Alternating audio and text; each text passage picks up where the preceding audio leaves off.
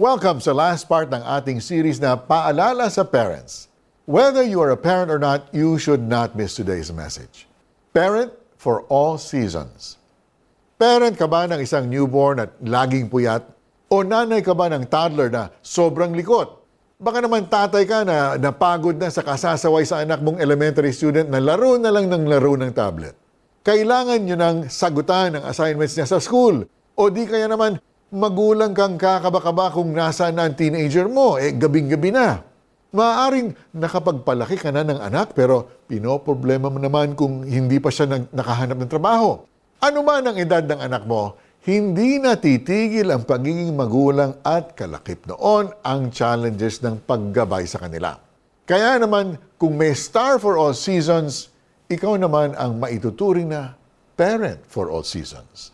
Bilang magulang, you are mandated to train up a child in the way he should go so that even when he is old, he will not depart from it. Ngunit gaya ng mga naunang halimbawa, hindi talaga madali ang maging parent. Madalas, ikaw na gumagabay ay naghahanap din ng guidance para mapalaki ang anak mo. Sa point na ito, magandang alalahanin na children are a gift from God. At siya na nagbigay sa iyo ng anak ay may binigay ding manual sa parenting, ang Biblia. He has also set the best example of being a good father to you. Kaya sa tuwing mararamdaman mo na nade-drain ka na, remember how God the Father loves you. Kahit minsan makulit ka, paulit-ulit ka pa rin niyang minamahal. Kahit nakagaya tayo ng mga anak natin na minsan ay hindi sumusunod o nagmamaktol, hindi pa rin niya tayo itatakwil. Gayahin natin ang Diyos Ama sa pagpapalaki ng ating mga anak. Let's pray. Lord, salamat po for blessing me with a child. Tulungan ninyo akong itrain ang anak ko habang lumalaki siya.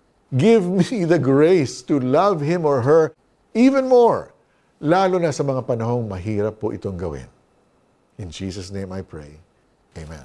How can we apply this in our lives? It is very powerful to cover your child in prayer. Kaya naman swipe left para isulat ang pangalan ng iyong anak sa prayer list. And then consistently pray for him or her. Kaloob nga ni Yahweh itong ating mga anak, ang ganitong mga supling, pagpapalang mayroong galak. Awit 127 verse 3. Maraming salamat sa inyong pagsama sa amin sa pagtalakay ng mga paalala para sa parents. Tandaan, ang lahat ng paalala ng Diyos sa atin ay para sa ating ikalalago. Tune in again tomorrow for a fresh revelation from God's Word.